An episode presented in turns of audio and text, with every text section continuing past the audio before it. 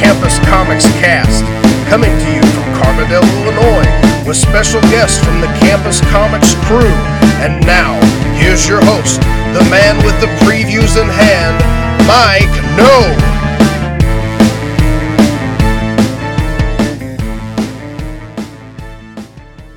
Hello, everyone, and welcome to another episode of Campus Comics Cast, coming to you from inside Campus Comics on East Main Street in Carbondale, Illinois, as per usual.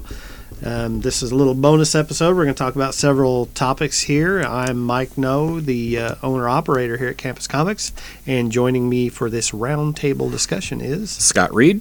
And Dan Brown. Um, all right, and like we said, it's kind of a potpourri episode. Going to hit on some topics here.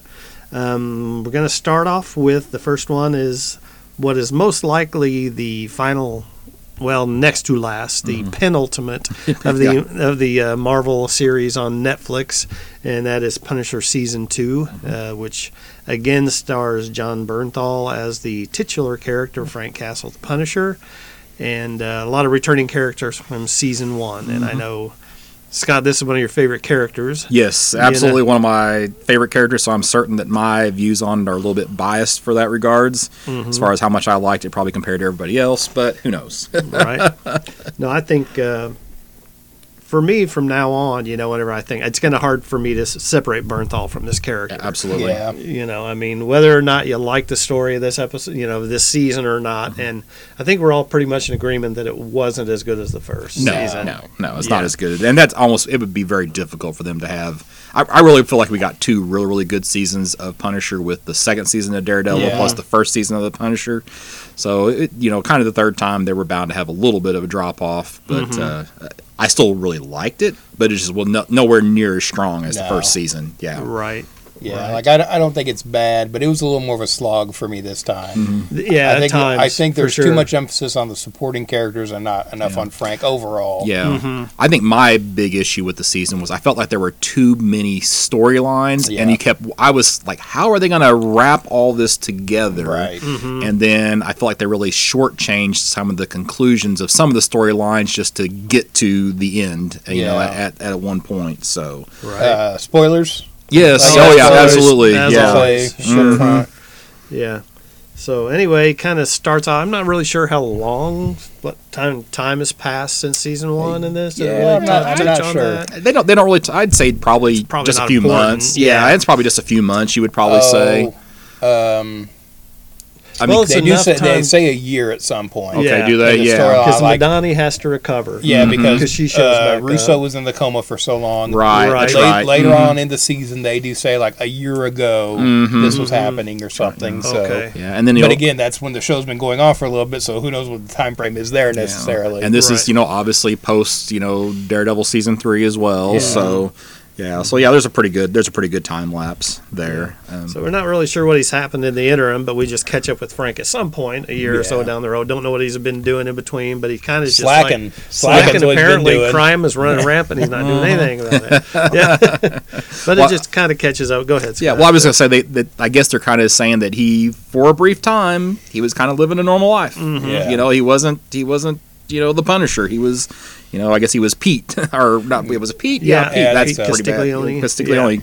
Yeah, Yeah, 'cause- and as far as that goes, I kind of rolled my eyes at that at the beginning of the mm-hmm. season, but by the end, I was okay with it. Yeah. You know what I mean? with the Pete thing. Well, just with the I'm having a normal life, Oh, I'm right not thing, committed yeah. to this. Like I think the Punisher typically should be. yeah, Right. Uh, I, had, I had the same problem with Dark Knight Rises with Batman. Like Batman just retired for eight years. Yeah. you yeah, know what I yeah, mean? Come for on, sure.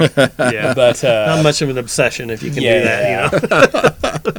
Now, one thing that I think is weird about the Punisher compared to all the other Netflix series Mm-hmm. is like, you know, these guys they get in fight, they get beat up, and you know the next day their faces are all pr- all pretty again, except for the Punisher. Yeah. he gets like love tapped in the nose, and he has black eyes for them like the next four Right. episodes. It looks, Well, it looks like Rough Road. yeah, right? yeah, there is the the scene that kind of bothered me was when they're breaking out of hospital and he's dressed up in the cop's uniform. Mm-hmm. Uh-huh. He gets pretty beat down, and then uh-huh. in the ambulance after it wrecks, Yeah. he's uh-huh. fine and walking up, and Yeah. he's recovered pretty quick from oh, that. yeah. But Well- that's that's the only time I think that really happened in the season. Yeah. Yeah. But that that one did kind of stand out because they've been so consistent with that. Uh huh.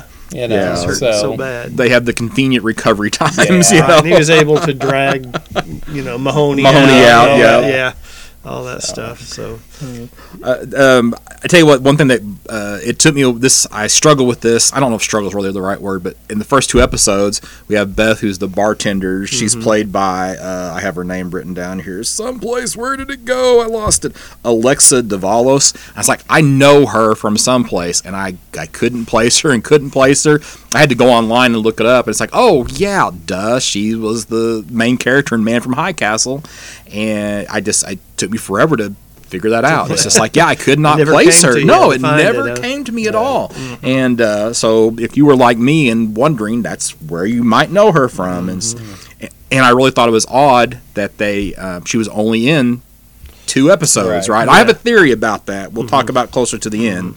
Uh, yeah, but I, have a definitely bit of kept waiting for her to re- to, to to revisit that character, that Right. arc. I kind of waited, was expecting them to put a bow on that, and it didn't happen. No, uh-uh. it's basically he shows up at this bar craziness ensues he hooks Yep. up with this bartender Mm-hmm. because he kind of intercedes you know helps her when somebody was messing with her and then you know a little and you know nice moments with her and her son Yeah. Mm-hmm. you know and things like that just to never revisit that that was a little unsatisfying i thought Yep. you know looked like seeing a little bit more of that and uh but uh but part of the stuff that happens in the bar is of course he gets in this crazy fight with this uh teenage runaway. You're never not sure what's going on with her, but you know, kind of streetwise, kind of feels Mm-hmm. like she can take care of herself. Again, this actress, I think, what I don't know her name. Wasn't she in that Thirteen Reasons Why or something? That I Netflix couldn't tell you. thing Uh, that I don't know. something. I I'm thinking that's from. I didn't wa- haven't watched that, but I'm thinking I'd read that's where she was from.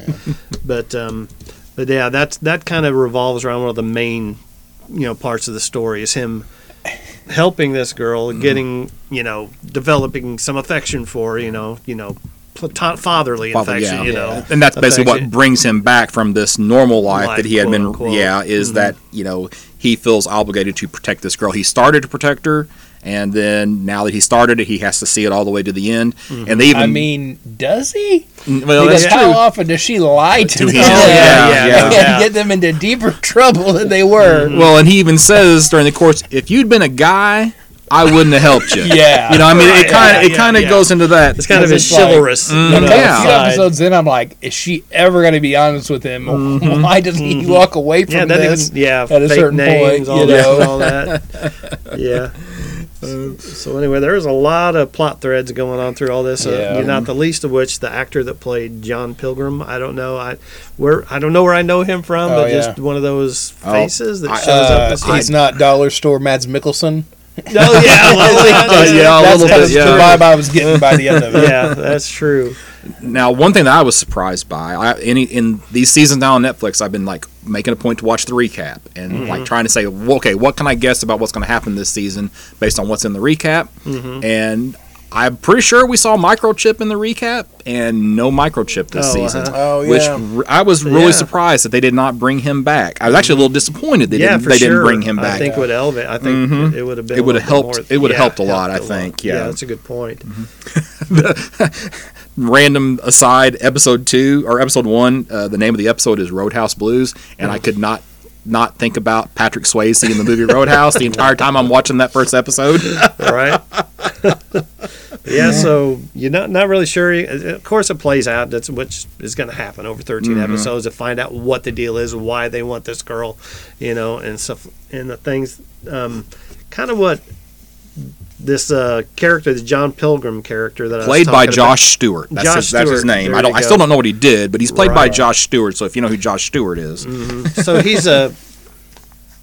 Wasn't there a character called the Mennonite in the Punisher book? And I think that's who this is loosely based on. I you know, don't I don't think he had a name. I just think he went by the Mennonite. He was like a religious, religious hitman, yeah yeah You know, which is this guy's story. I don't really know what happened, hit- what his pre-story was much, unless I was nodding off and I didn't catch it. You know, or why he ended up having the religious conversion or whatever. Because obviously, not a good guy right Right. you know, before, and now he's super religious, and you know his wife's sick on her Sick, deathbed, mhm. basically. they have two sons Have two yeah. sons who Uh-huh. are being, used against him Mm-hmm. to force him into coming after this girl. Well, I think part of it is that he's convinced that okay, so you have um, Corbin Bernsen and I forgot her name. Lana Lang. Yeah, from Superman 3. Annette O'Toole? yeah, Annette O'Toole. Yeah, Uh-huh. and they are kind of like the and and they don't. It's kind of surprising how underused they Oh, were sure. in this for those two caliber of actors. I mean, they're uh-huh. definitely behind the scenes characters. Mm-hmm. You can see that you know they're obviously not on the front lines of this Right. story, but you figure they'd be have more involvement. yeah, and they'd have a little bit more especially, face especially time. with those actors. Yeah, Yeah. a little bit more FaceTime. So, mm-hmm. but uh,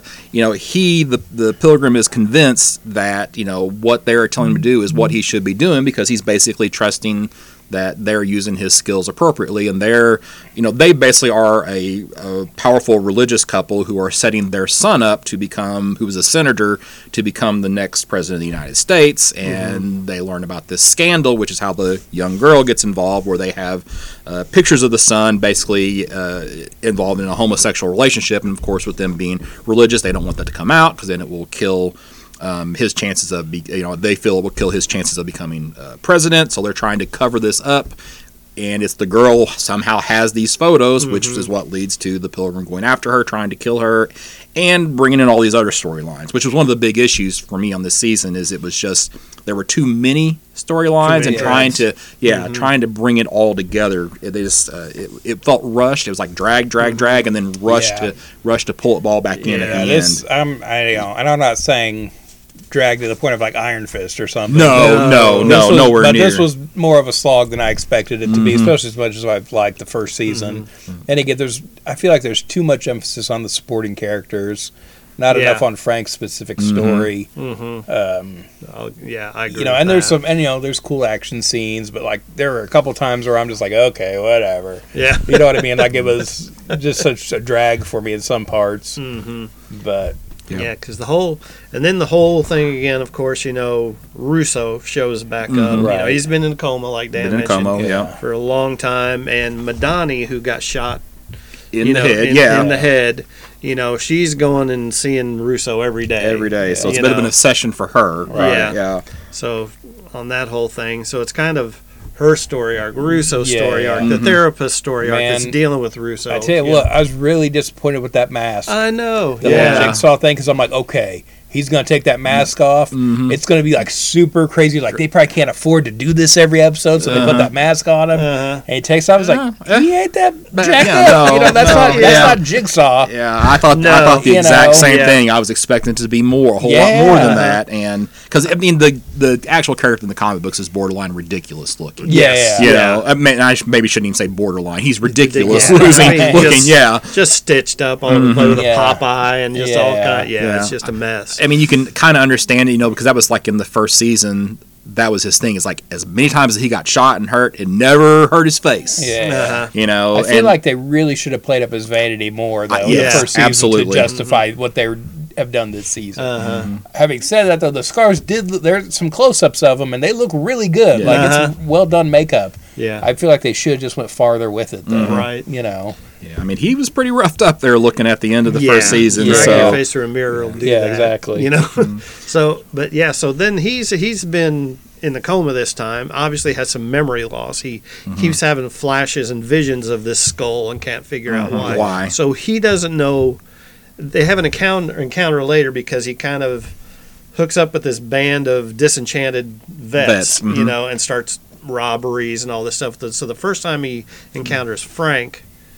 Frank tries to kill him, Yeah, and and he- he doesn't know why. Yeah, he Yeah. remembers he remembers Frank, but he remembers him as a friend, Yeah. and not as the person that he whose wife that he ruined. Mm-hmm. Um, and you also you also have Russo during this time. He's um, talking to a psychiatrist, uh, Krista Dumont, Mm-hmm. played by Floriana Lima, and I'm not familiar with her from anything, but you know what? Well, she's really the bad guy in this really season. is. Yeah, she's the She's bad guy. playing both All- ends against the everybody. middle. She's Mhm. playing everyone. Yeah, and if you watch uh, the Supergirl show on CW, she played Maggie Sawyer on there. Okay. Okay. So, yeah. Right. Gotcha. And and the girl, the young girl that we're talking about, um, her name is Amy Bendix in the show. Is mm-hmm. played by Giorgia Whigham, is what I have written down. So hopefully I have that have mm-hmm. that correct. So those of you who know these actors and actresses from other places, there's their there are their names. So mm-hmm. So the other thing is just like I didn't. Um, so Russo slash Jigsaw wasn't as messed up as you thought, and I just really don't know that I need sympathetic Jigsaw. You know what I mean? No. At some at some point, you know what I mean? Yeah. You gotta. This guy's just, and I'm not saying he's not detestable, hmm. but but uh, it Yeah, just didn't work for me. Yeah, you have You- the. oh, go ahead. You can't have the Punisher go up against sympathetic villains, Right. That's because true. then he's a monster. Mm-hmm. You know what I mean? That's just the finality, you know, that he deals out. Mm-hmm. Yeah, You and we might, as- we might as well go ahead and talk about that scene. Yeah. So at the Yeah. End, Ah. we get the resolution. uh, you know, where Russo is Russo's dying. I mean, that, and he knows he's dying. Uh, he calls Curtis. Curtis. Yeah, I think he calls Curtis. Curtis doesn't go. He sends Frank there. Well, so he, he tells Billy, "I will not call the cops." yeah, okay, He, yeah. he calls Frank, Castle. Yeah.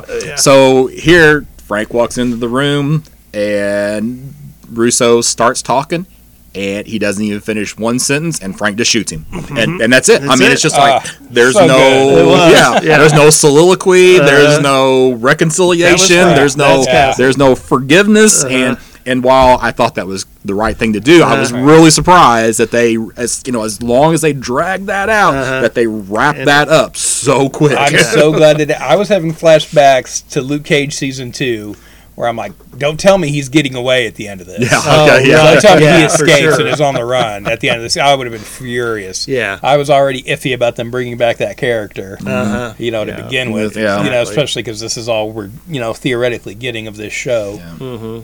Yeah, so, but you know, even though Russo doesn't remember what he did to Frank, Frank remembers what Russo did to him. So, Yeah, because that's the whole thing. Is like Frank gets back to New York, you know, with the help of you know Madani and all that stuff, and hmm. basically the whole plot is just to get together and take out Russo. Yeah. you know, and so that that's the whole plot, and then it kind of goes off the rails a little bit from time to time, and then Madani starts going to see this therapist who has developed a relate her and Russo have developed a relationship, mm-hmm. kind of twisted one. you yeah, know? yeah, but uh, but basically, like Scott said, she's really the bad guy of this because she's the one that figures out how to take Frank, Frank out, out, yep. how to mess him up and neutralize him.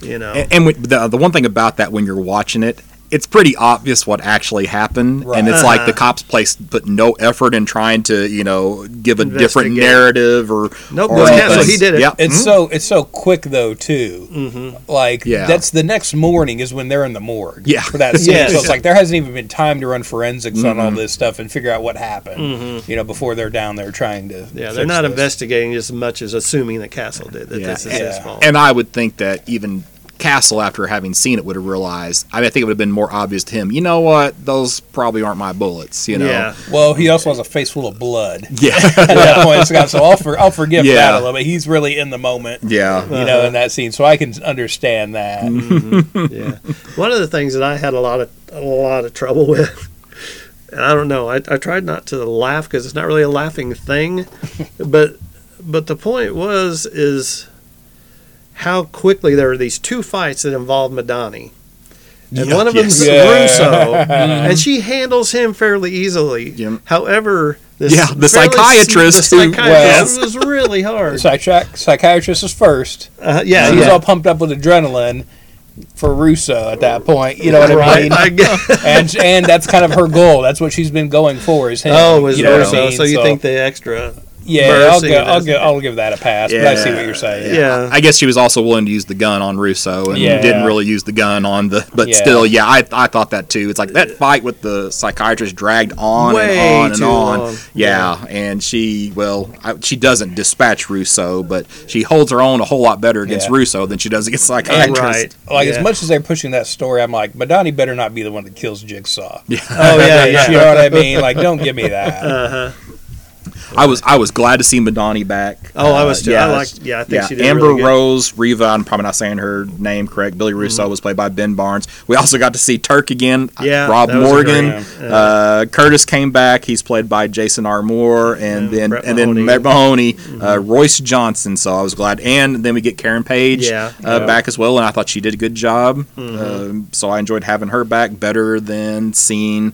Um, um, old night nurse. Um, Oh yeah, yeah, I got Rosario. Yeah, Rosario Dawson. Yeah. yeah. I'm I'm glad that they've kind of moved past her as the as the thread that holds Mm-hmm. all these together. So was was happy for that. Um, So Oh, I think there's some. I Final mean, thoughts? I loved the ending to this.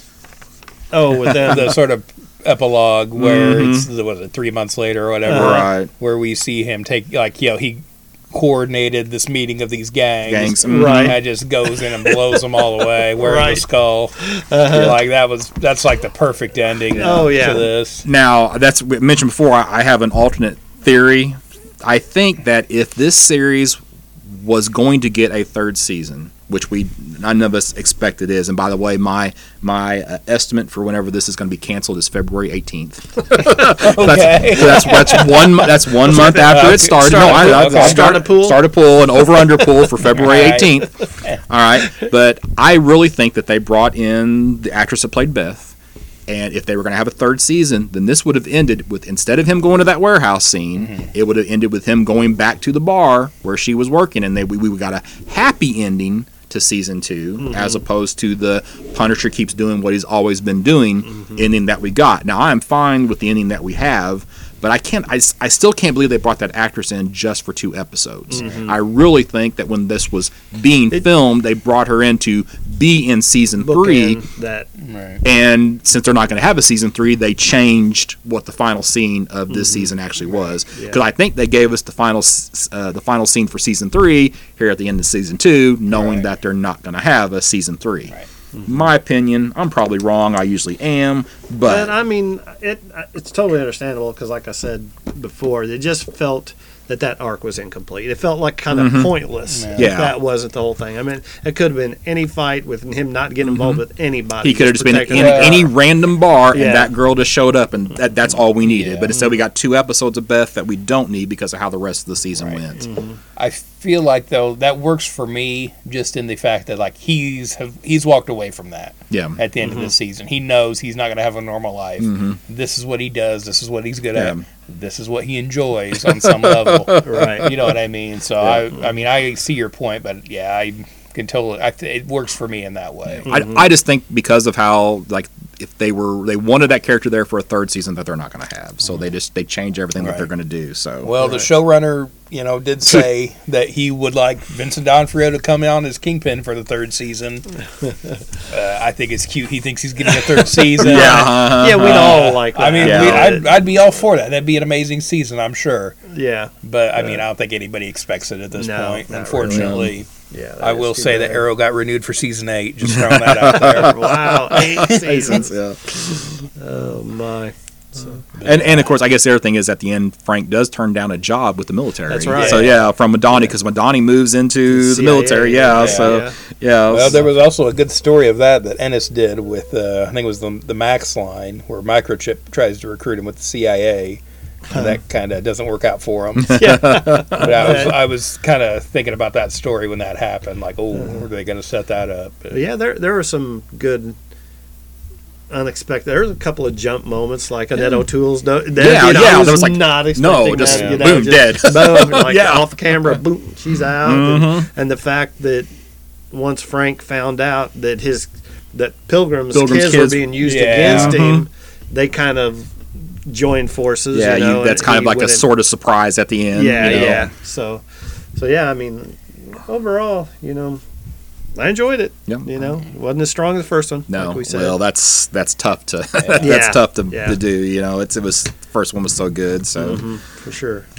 so I, I, I gave it a very fine minus, Mm-hmm. which is like seven point five, um, and that's probably maybe a little higher than it deserve, deserves, just because again I'm I'm a Punisher fan. Mm-hmm. Um, so and I I think uh, you know after the first season of Punisher and the three Daredevils, I think this is better than all the rest of the Netflix stuff still. Right. So you know it I moved into like spot that. number five on my you know list for the Netflix series. I, I'd probably put it at a fine. You know what I mean? Just because there was a lot of confusing, story. you know, Mhm. a lot of threads that felt rushed, and some of those episodes were pretty sloggy. You know what I mean? Just a little bit sloggy. Yeah, I'm, I'm going to go very good with it. Uh, Uh, it was just too too weak in the middle.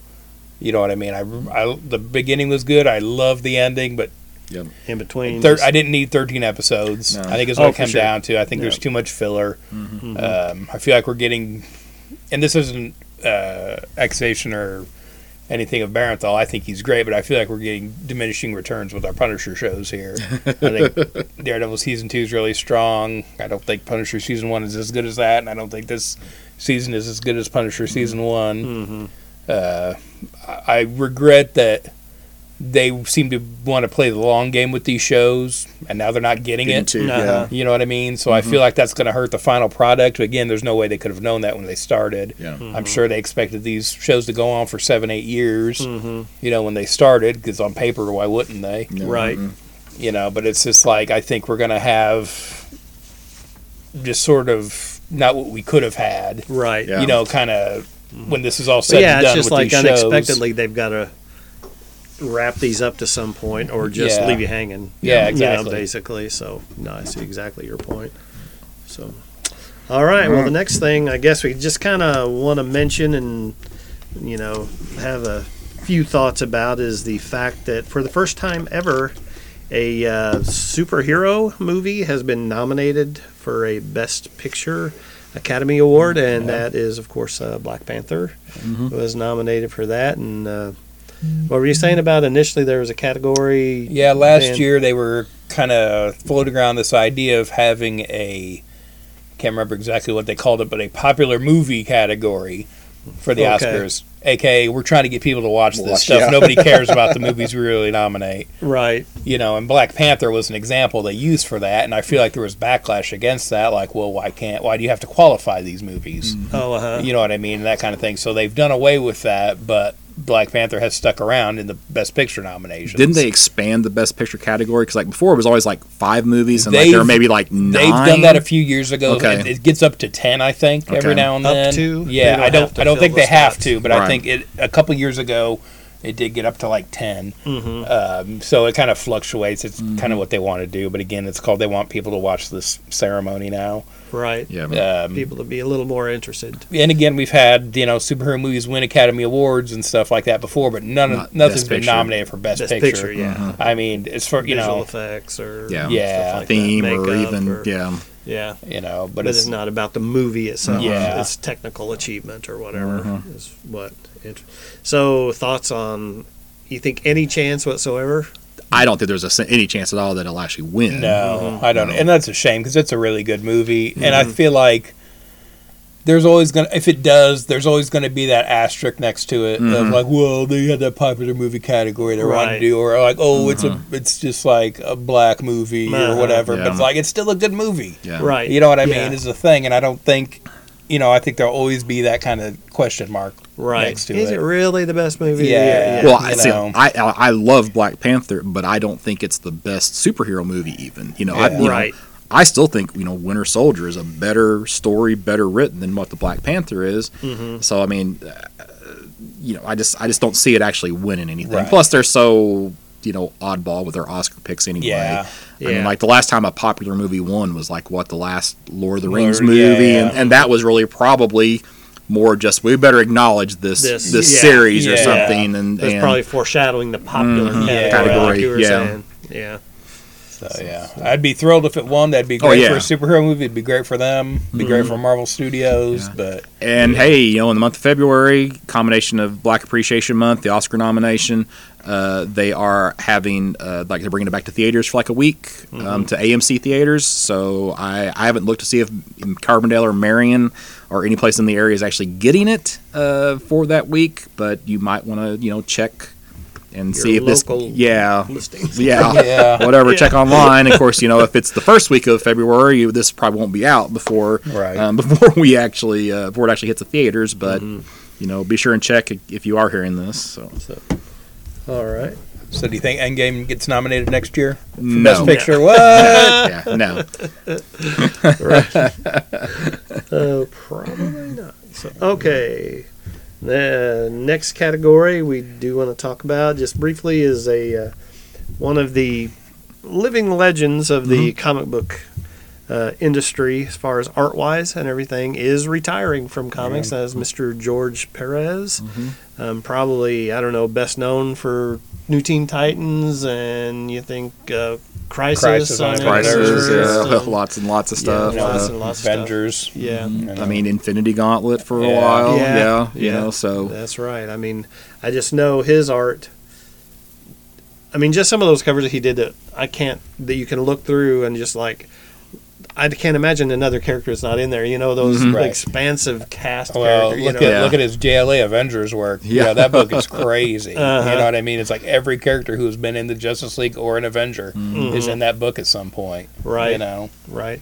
And from what I hear, I, I mean, I've never had the honor to meet him of either of you? Yes, uh, he was at uh, Metropolis a few years ago, Okay. and I was actually able to get a sketch from him and and speak to me. The only thing I was disappointed was is because I was there ready to drop some money and maybe get you know in like a commission that he'd you know work on for a little bit, and he just wasn't doing that even at that time. It was just little quick sketches, and and that was all you could actually get out of him. Um, but uh, yeah, super nice guy and and very heard. very popular because like Oh, yeah. most of the time down at uh, Metropolis when they have guest artists in, you can walk straight up to their table, you know, and there were lines for an hour or more when George Perez was there, however many years ago that was. Yeah. So, um, so yeah, he he he draws he draws people to you know conventions because of his popularity. So Yeah, I, I met him you know, at Metropolis that Mm-hmm. year, and then uh, at a Wizard World in Chicago too. I met him super nice both times. Mm-hmm. You know what I mean?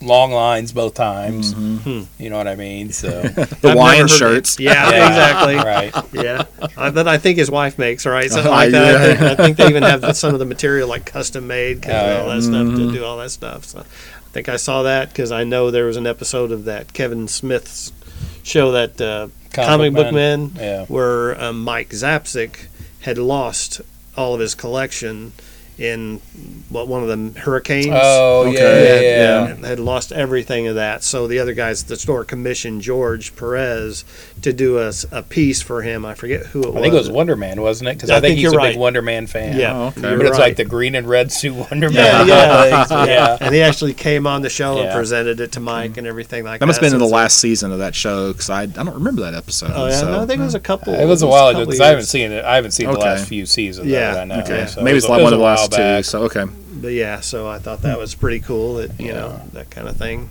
So yeah, and just that's my close I've ever seen him. You know, it was him on that show. It Right. just seemed like a really nice guy. Yeah, no, and he said he's still got to do some conventions, and stuff like that. and- Okay. he has like there was like one or two on the list that he said he's still going to attend. Yeah. I think there's I guess there's one in Florida. Was it Mega Mega?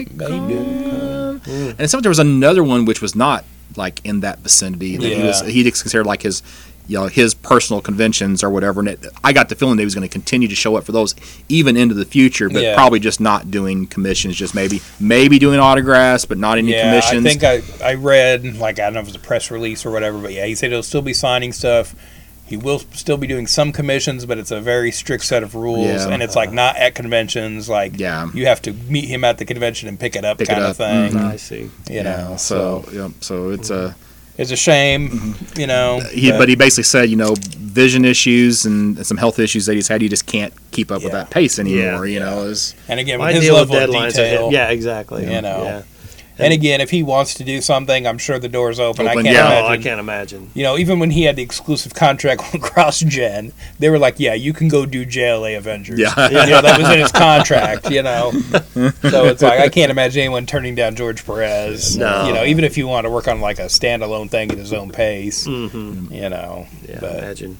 Yeah, he's probably at that point in his career where he can pretty much write his own ticket for whatever he wants to do. You would, he's been at that point for a while. Yeah, that's 'Cause I, what I- I, that's rem- what I I remember. Uh, yeah, that's what I mean. when was it? Around the time that the first Teen Titans cartoon was out, and like Mm-hmm. there was a video game coming out. He said in an interview, "Yeah, I'm set for life Ah, because I, I can retire right now because of Teen Titans." He's like, and now there's a game coming out. You know what I mean? So they get a cut of that. You know, him and Marv Mm. Right. Wolfman. So he's pretty much set. he, you know, hopefully he's thinking, you know, Kirby and Adams for for that. Yeah, yeah, no thinking kidding. that way. Mhm, sure. But yeah, I mean, I think.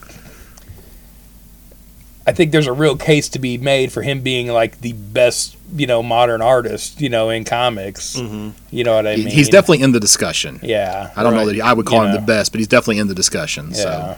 So a lot of iconic Yep. stuff Mhm.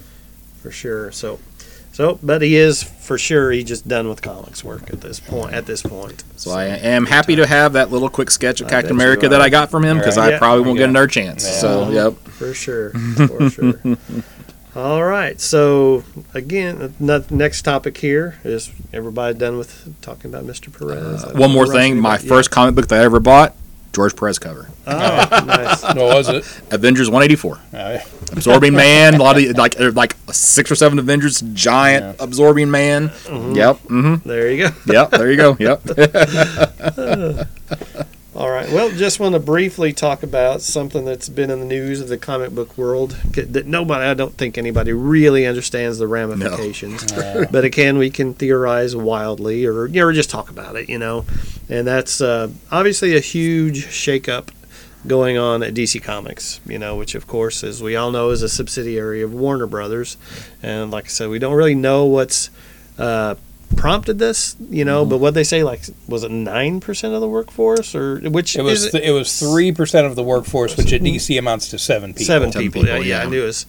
You know, so it's not a huge company, Right. meaning DC. It's- Warner it's- Brothers is. It's important for those seven people, though. For Yeah. sure. Oh, yeah. Absolutely. You know, Yeah, Mm-hmm. and as far as we know, none of the major players like Didio or Jim Lee, Lee, or yeah. any that's of those that's guys. always the rumor that pops up online when these announcements come out, and it never is true. right. It's always people's crazy speculation or people have an axe to grind against these people. uh huh. The big loss here, though, is Mark Chiarello, Right. who worked for the company for like 25 years, and he spearheaded Batman Black and White, Mhm. New Frontier, the Wednesday comics that they did a few years back. All these kind of big, kind of, Kind you of- know, artsy sort of projects that they've done. Yeah.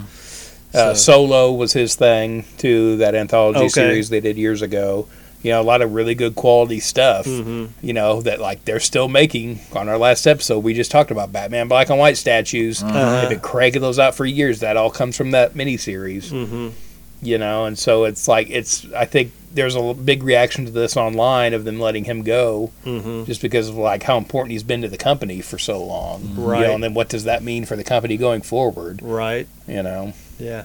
Yeah. I'm, I'm just. and that's one guy. Yeah. you know. Yeah. That's one guy.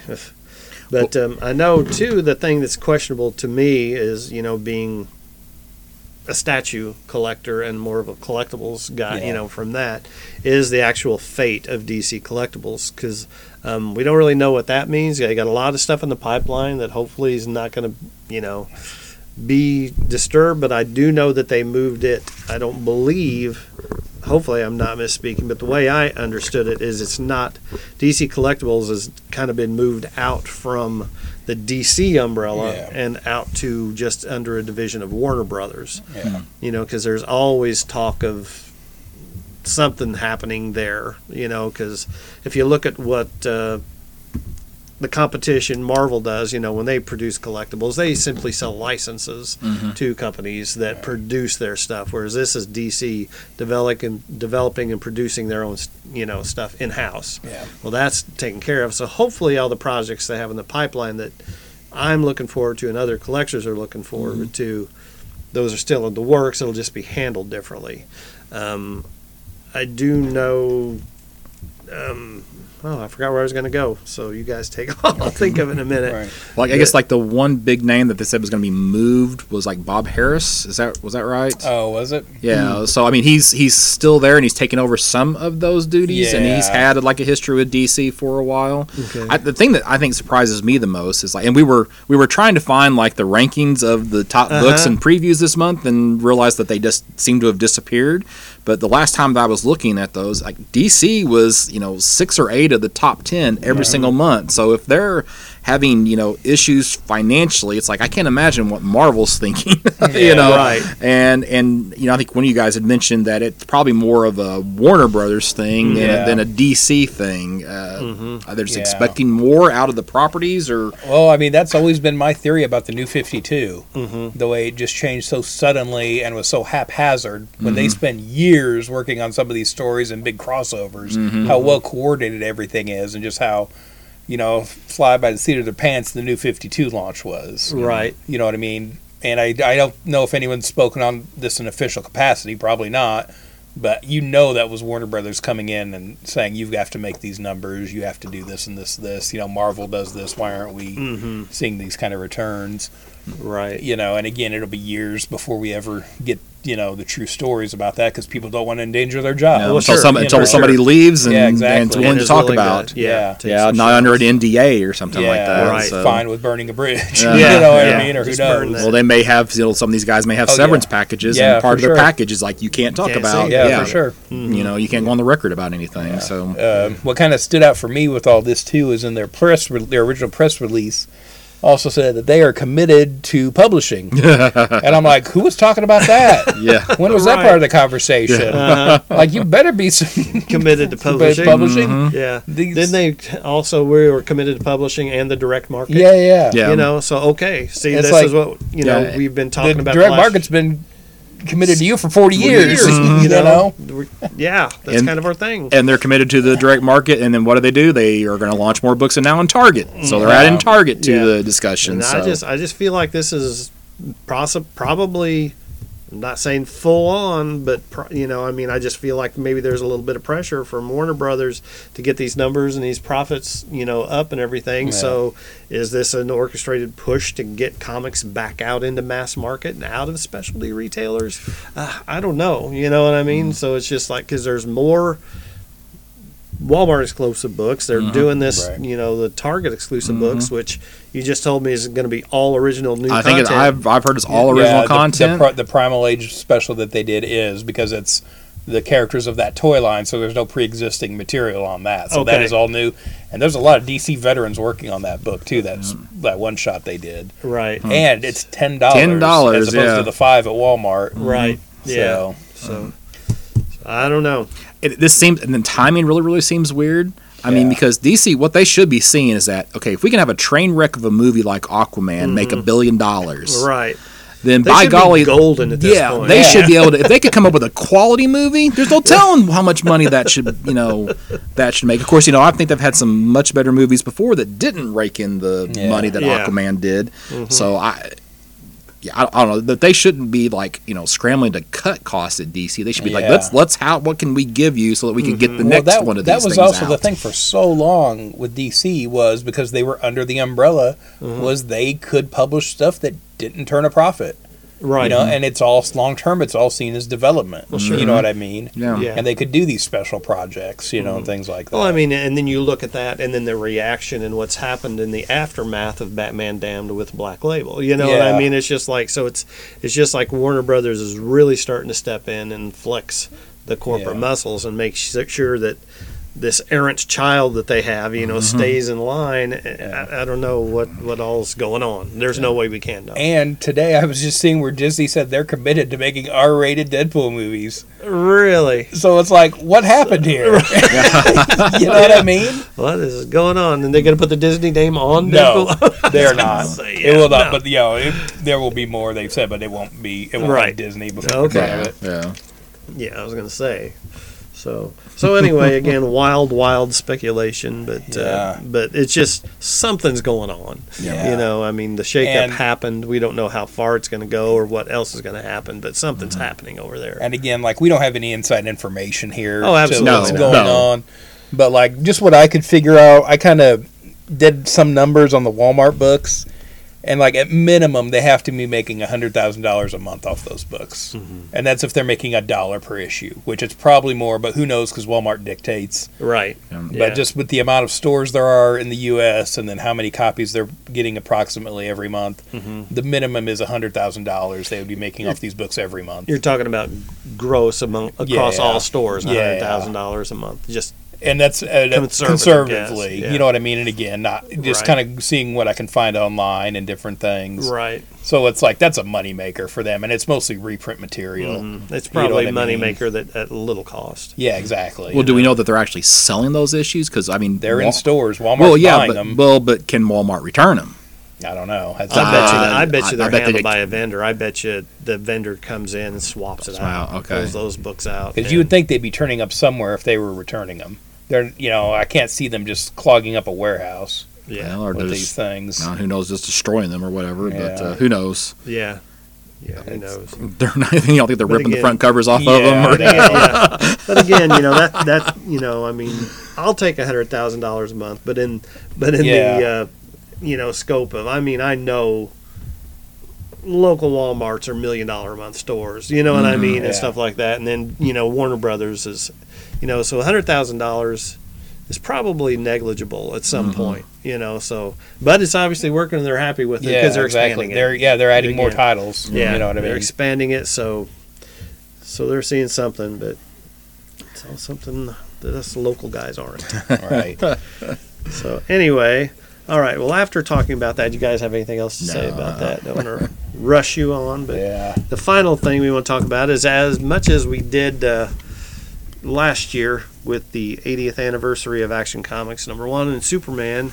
Uh, this year, 2019, is the uh, 80th anniversary of their other fairly popular character, Batman.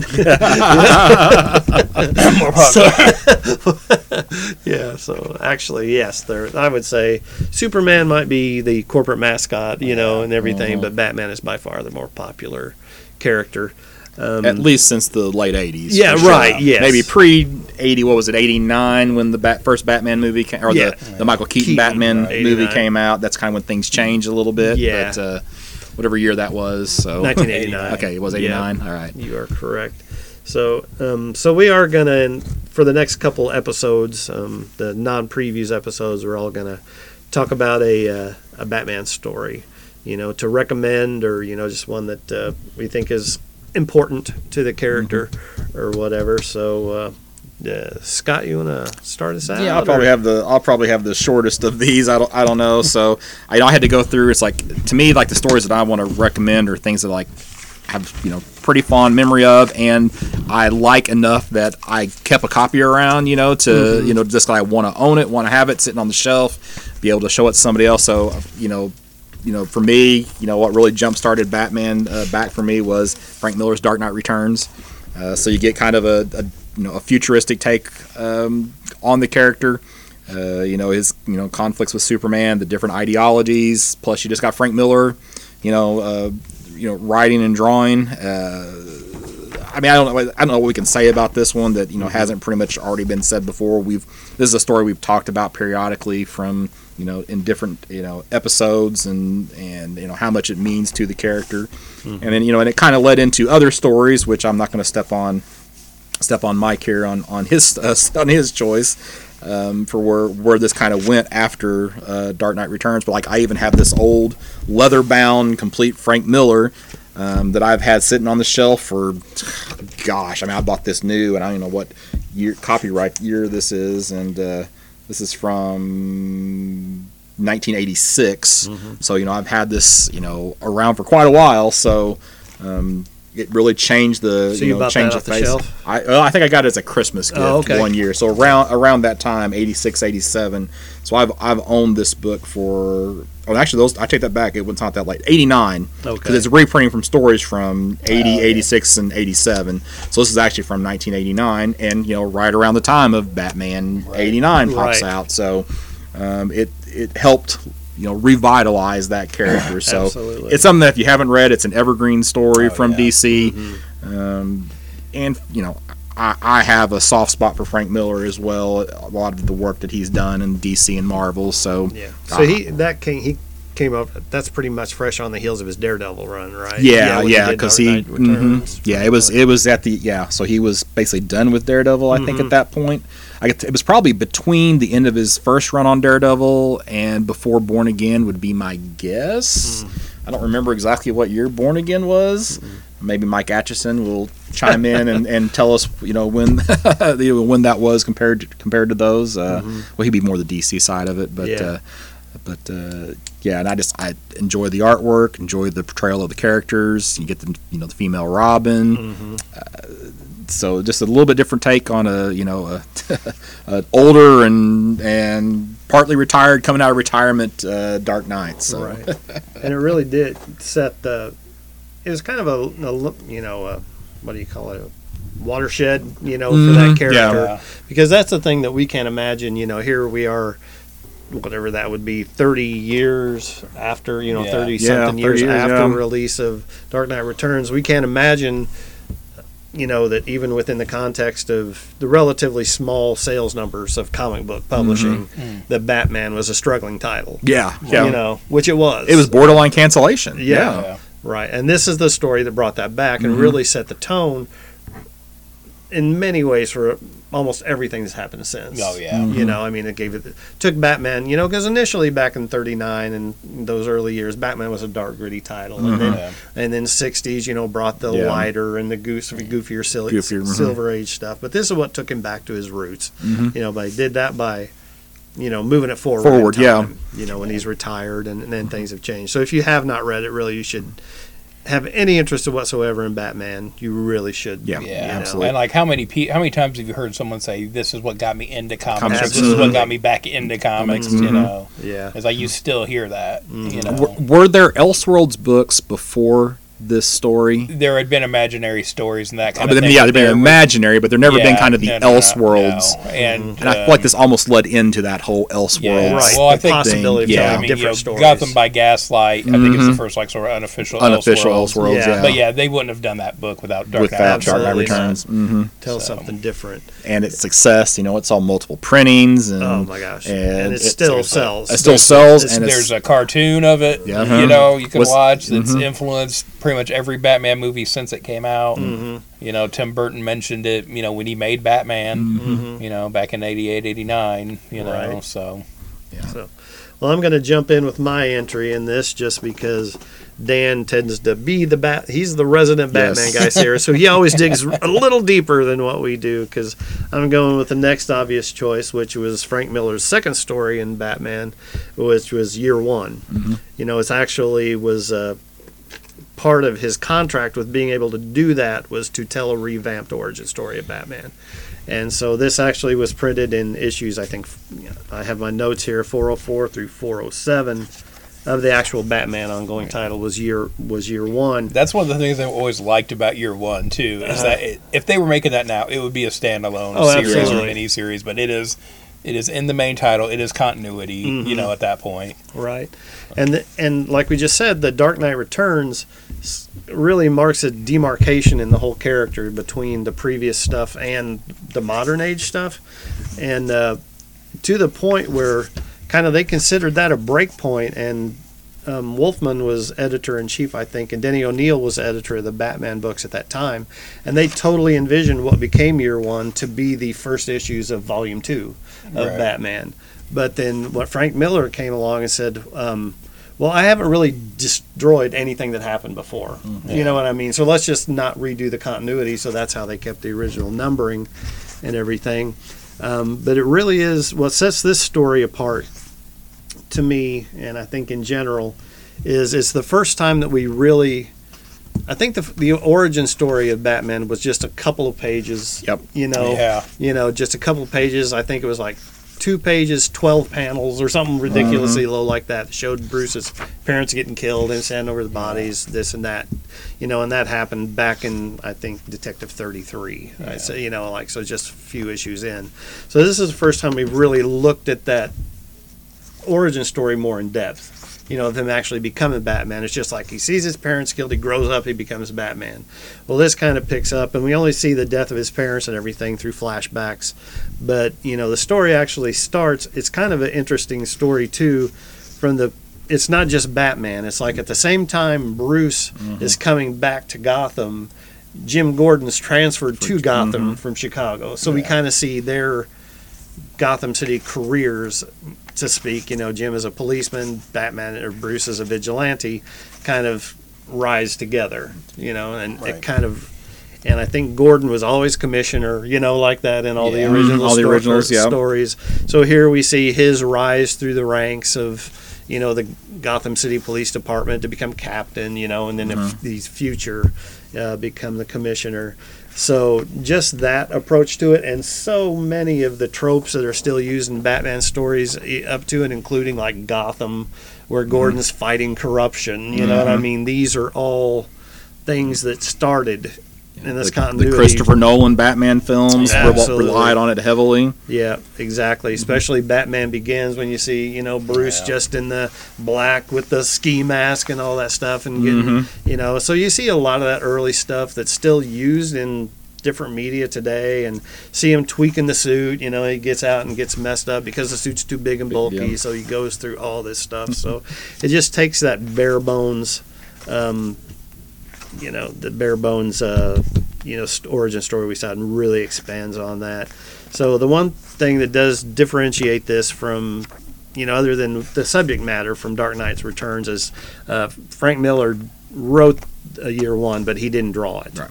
He didn't do the art. That was Dave Mazzucchelli, and um, I think Dave's, I believe his wife did the colors, and then you know I think she colored it and stuff. So it was like the art was not handled by Frank Miller.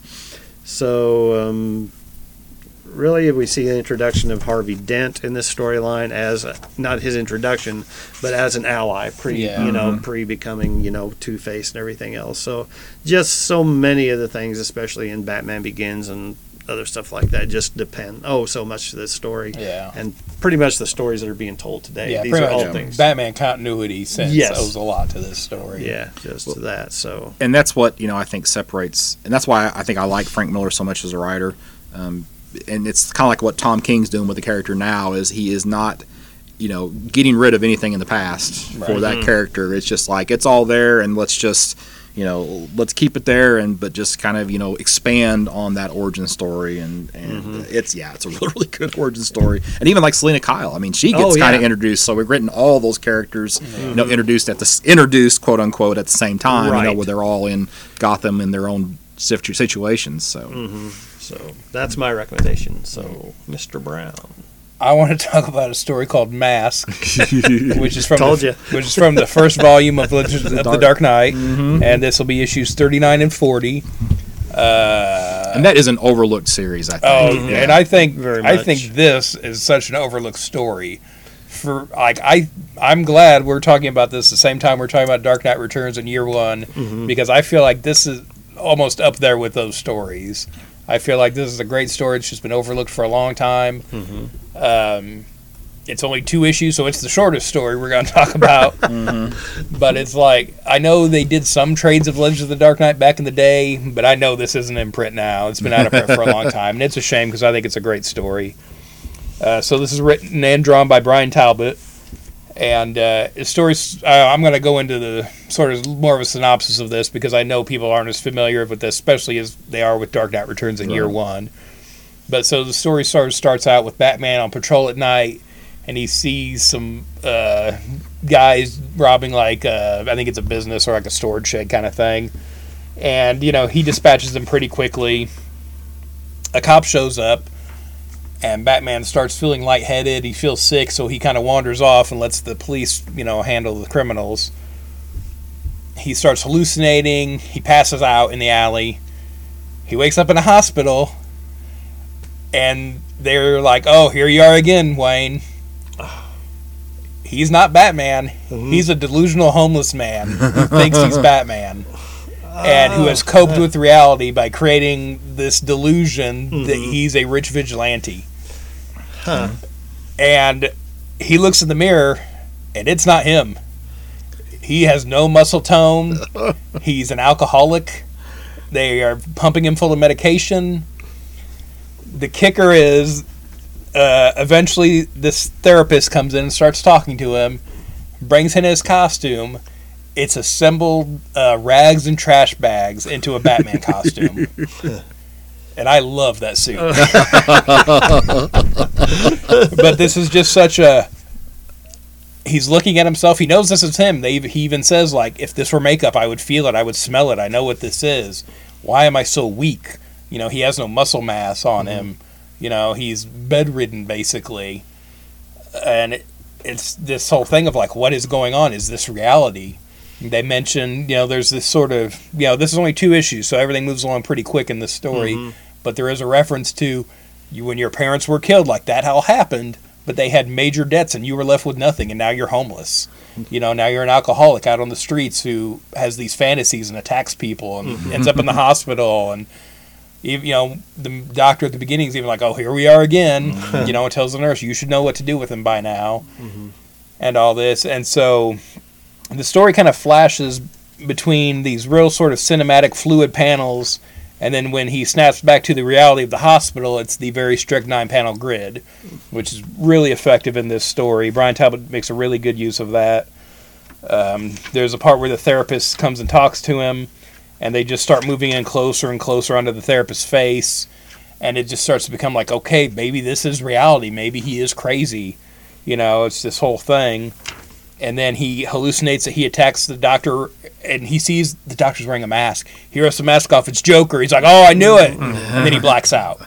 And then he's back at the hospital. And like this one night, Catwoman comes to him and talks to him, and uh, she tells him, you know, believe in yourself. I came to say goodbye, and like she cries and leaves a tear on his face. He wakes up, the tear's still there. He's like, "What is this? Like this is real." And so finally, he does the Batman move of "I'm getting out of here," and he snaps off his restraints off the bed, throws on the suit, and jumps out the window. Mm-hmm. And he's falling, and he's wearing garbage bags. and that's the that's the cliffhanger to the first issue here. The second issue opens with him still falling in the garbage bags, and there's a reference to, you know, this is going to end like a movie serial where a hero gets thrown out the window and falls forever and lands on the fire escape. That's a direct reference to the first Batman serial where that literally happened. That was one of the cliffhangers to the one of the 40s Batman serials. But then again, he wakes up and he's back in the hospital. But there's this whole sequence of this sort of dystopian Gotham and it's like there's a newspaper saying Batman missing, you know. So it's like, is it? But then he's walking through this crazy future of a Gotham without Batman that's just like a nightmare, and the mutants from Dark Knight Returns are there. The mutant gang is wandering the streets. Uh, you know, Penguin and these other criminals have kind of taken over the city. It's just you know this real sort of crazy thing, and then he sees a group of uh, people attacking his mother much better Martha moment here than Batman Superman. right. But and he just he goes crazy, and some it gets pretty violent when some of these fights with Batman beating up these thugs and things like that throughout. So, but it adds to the story, and it's just you know eventually he ends up on police headquarters. The bat goes up. Gordon with uh, broken glasses says, "This is it. We're tired of this," and the police just unload on him. You know, and then it's like again he and now he wakes up in his bed in the mansion and Alfred's there. And he's like, "Oh, you whatever. You've always been spoiled. You know what I mean? Whatever. Come into the light. Pick one of these doors. You're not gonna listen to me anyway. You know, it's this real crazy thing." Cut to he wakes up now in the hospital. Hospital's on fire. He gets out. Here's the therapist, who is the villain of the story, who has drugged him kept him sedated for weeks so he mm-hmm. could lose all this muscle mass, get him on these drugs. And the nurse that was helping him was also Catwoman. There's a lot of uh, Easter eggs here at the end of the story. We have to kind of look around to see what's happened. Where we have several masks. There's a Joker mask. There's a Catwoman outfit. There's all these other people that were in the hospital. It's only been the two of them. It's been this therapist, doctor, and then this nurse who he hired to do this basically and mm-hmm. help him destroy Batman. Mm-hmm. And so it's like, who is this guy? You know, this isn't some pre-existing villain. This isn't you know the Riddler or something. Mm-hmm. This is a guy who uh, his dad was tied up with the mob. Batman busted him, and then the mob ended up killing him. So in his mind, he's responsible. Batman's responsible for his dad being dead, and so he has coordinated this giant scheme, you know, to break the Batman. and again, this is '92. This is basically right before Bane and right before Knightfall and stuff like that. So we hadn't really had that kind of story to this degree before, and it's. You know, I think this story's really overlooked. It's a great. I read this again last night, getting prepared for this, and I was just so thrilled to read this story again. it's so good. Uh, I kind of wish Bryan Talbot would have come back and done something else too. 'Cause, uh, you know, not even necessarily a sequel to this, but just something Huh. because this was so good. And then at the end, you know, the hospital burns and he just kind of lets it, grabs his real suit and walks out. you know, Wow. So yeah, just a a great story. And again, I don't know why this never gets brought up, but there's you know some other stories from Legends of the Dark Knight like that too. Mm-hmm. You Yeah, know. the one thing about that series overall, like early on, they were almost always like five issue Yeah. arcs, and then later on, they started getting to some one shots and some two issue Yeah. things. But it's almost like it was one of the first things that was really like before people were writing for trades. Yeah, they were writing for for, sure. trades, you know, because they would mm-hmm. just you know turn people loose, you know, Yeah. and and have a multi part story, and they tell their story, and then they go on to the next creative Yeah. team, and Explain to me why the Two Face story was three parts though. yeah. that Faces story they did. That's always irked me. I uh, one thing I want to mention. Uh, I'm gonna I'm gonna speak on behalf of Michael Atchison here. Um, I just know because not that this is necessarily his favorite Batman story, but I know this is I believe this is a story that he really really likes. Um, this is from Batman Annual Number Eight, and he brought this up uh, last year when Trevor Von Eeden was at the Sluky uh, Comic Con. Um, uh, when we got when we got to interview uh, Trevor Von Eeden, and he just you know really liked the story. It's a Ra's al story, um, you know, really really solid. And I had uh, picked up a copy and read it just on the fact that you know Mike had liked it so much. So kind of uh, what we're gonna do is we're gonna we're gonna give this issue away to anybody who's listening. So uh, basically, you just need to go to the Campus Comic Facebook page and uh, just post uh, Atch Attack, A T C H Attack, and uh, you want to do the first person who does it, or you want to Um, do uh, the anybody who does it, and then they'll draw a winner, or? Um, I just got yeah, the- let's just do the first person. Okay, so the first person who posts Atch No. Attack to the to the to the Campus Comics Facebook page, Uh-huh. uh, you reserve this copy for yourself, and it's not in terrible shape, so it's definitely it's definitely uh, completely readable. Sure. Uh, and It's a might free be comic, nice. Yeah, it's a And free the- comic book, you know, right there you go. and uh, yeah, so So yeah, just post it anywhere on the page or uh, whenever we uh, announce the. Yeah, we won't know about this till you get this one up, though. yeah, right? it'll be sometime. It'll probably be a uh, let's oh, see we what is today. The probably be around the fourteenth Okay. that this one will be posted. All right. So, uh, yeah. So I will put on there whenever this episode is up. I will put a, a post on the Facebook page that this episode is up, Okay. and whenever you listen to it and you hear that, just post in the comments to that to that announcement. Atch attack, as Scott said, and if the first person to do that will get this book, you know, we'll get that to you, or you can come in the store. You need to come to the store and get it. Yeah, absolutely.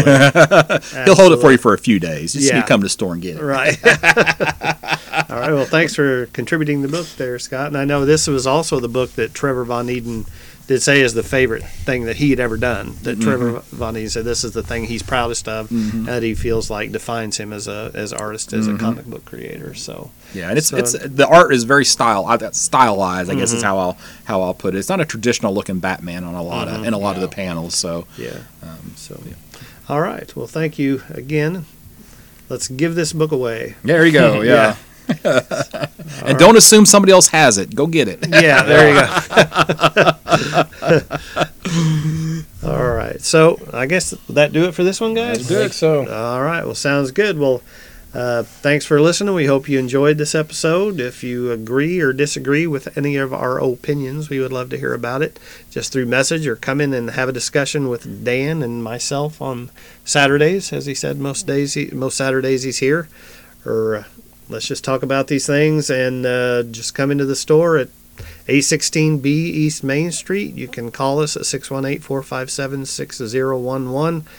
Um, reach out to us on Facebook, uh, Twitter at campus underscore comics. At Twitter on at Twitter, um, I guess that's my info again. So Scott. Scott Reed, burgcomics.com, B U R G uh, comics.com. Uh, have an eBay store, Facebook page, Instagram. You know, I post you know covers of books that I pick up here and there. Uh, so follow me on any of those uh, sites that you use. And Dan Brown, Ad Detective Six Five One, and here at the store on Saturday. all right. Well, thanks again, everybody, for listening, and uh, we'll talk to you soon.